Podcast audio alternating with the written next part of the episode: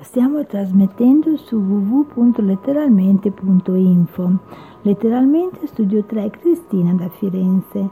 Poesia e racconto del cuore. Hai bisogno di me. Perché guardandomi intorno nel bosco e soffermando la mia vista su, su quel fungo senza cappello, penso, hai bisogno di me.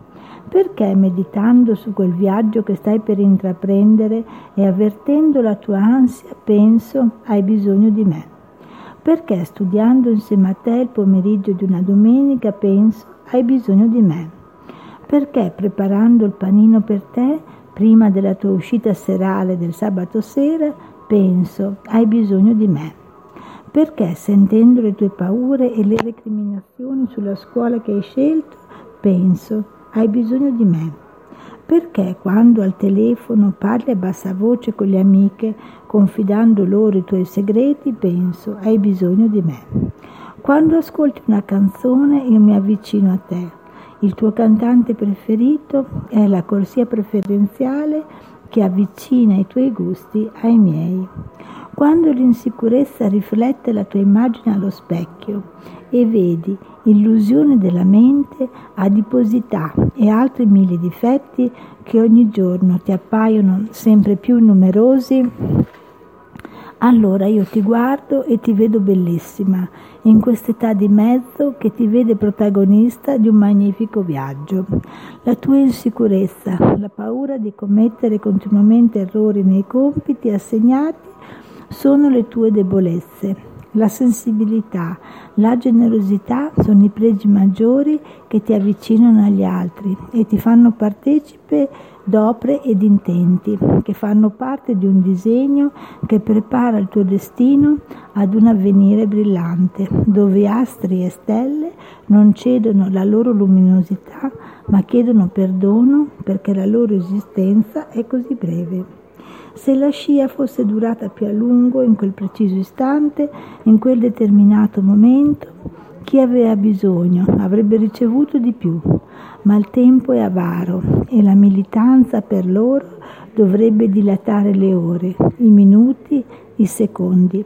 Gli ostacoli che la vita ti porrà dinanzi saranno facilmente affrontati e superati se ora non ti, non ti, lascerai travolgere dagli eventi avversi che una maga crudele si diverte a creare per te e con le armi usuali esercita il suo potere.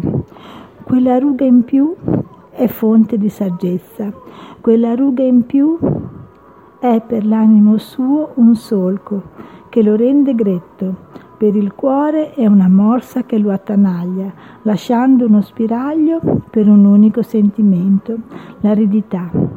La mamma che vede il suo cucciolo ferito leccarsi le ferite parla con te e ti racconta le peripezie di quella piccola donna dai lunghi capelli neri che con mille acrobazie cerca di, di districarsi tra compiti che ritiene troppo gravosi cerca di raggiungere cime alte e invalicabili, tra il desiderio di arrivare lassù e la paura troppo grande di non averne le capacità.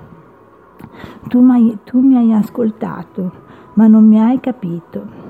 Tutti i giorni assolvi il tuo compito aprendo la mente a citazioni latine, ma hai dimenticato il significato delle parole, comu- delle parole comuni che i giovani, sotto l'apparente sfrontatezza, nascondono solo timidezza. Con la dolcezza uso particolari parole per non ferirti, cercando di farti capire, senza tradirti, senza rapirti dal tuo mondo incantato, fatto di, fru- di frivolezze e delicatezze. Non voglio spezzare l'incanto di quelle trine, di quei merletti che tessono, che tessono una ragnatela intorno a te.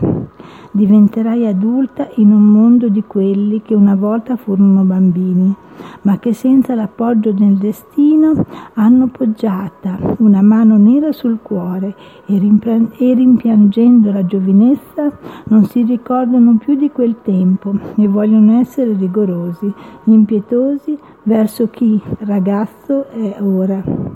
Vogliono vendicarsi del tuo aspetto, che vede il viso tingersi di sfumature rosa e il corpo non scolora, nemmeno quando i tuoi abiti sono di un unico colore.